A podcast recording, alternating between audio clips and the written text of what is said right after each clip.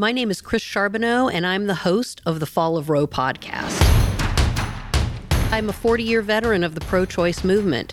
I have been the CEO of Planned Parenthoods in seven different states and have decades of experience in the pro choice realm. This is an unapologetically pro choice podcast. We are going to talk about the disaster that is the unfolding dismantling of the Roe standard across the United States, creating 50 states worth of patchwork laws, the danger that that poses to anyone of reproductive age and all of us who love them, we need to figure out how we as a collective are going to get through this, change this situation, give ourselves some hope, and get back to sanity in this country. Hi, friends. This is Chris Charbonneau. In today's State of Roe, I am featuring the state of Wyoming.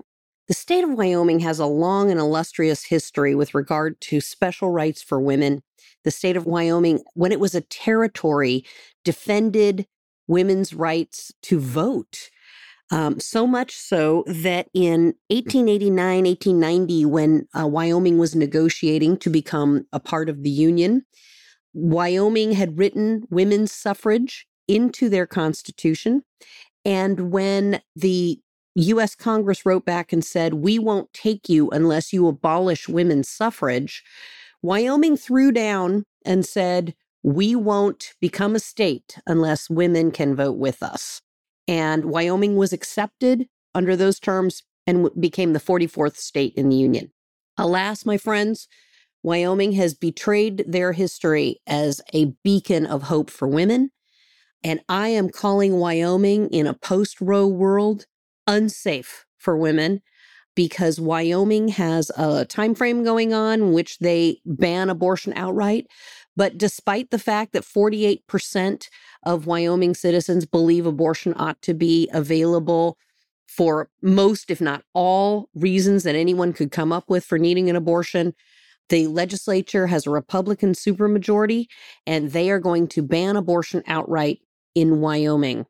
This will send Wyoming citizens to all the surrounding states, uh, Colorado, Nevada, all the different places that people might need to go. People might from Wyoming need to actually get on airplanes to go to the California, Oregon, Washington coast or other places where you have relatives where things are more open because not only is um, Wyoming a bit of a medical desert, it's a least populated state, I think, in the nation, but uh, very few abortion providers remained anyway.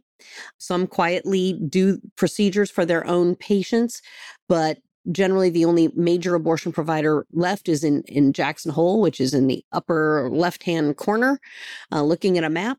So access to abortion was always strained in Wyoming, but now will be actually probably virtually non existent because it is unsafe for people. So, adding to the intense travel burden of the citizens of Wyoming. Wyoming is not a haven for anyone else. And in fact, the citizens of Wyoming will need to go to other states where they can get safe and effective medical care because Wyoming is going to um, enact its trigger ban. And um, that will be that until Wyoming finds its way back to its progressive roots. And I would urge the population of Wyoming to get on it because you have a long and illustrious history of treating women well in Wyoming. And um, this is an appalling dogleg away from that arc of justice in your history. Thanks, all. That is my State of Roe for today, featuring the state of Wyoming. Thanks so much for listening. Thank you for listening, friends. This is Chris Charbonneau. It's been my pleasure to host this broadcast for you today. And if you'd like to hear more, please subscribe on Apple Podcasts or Google Podcasts and give us a five star review. If you'd like to connect with me in some way, please go to fallofroe.com for information. Thank you.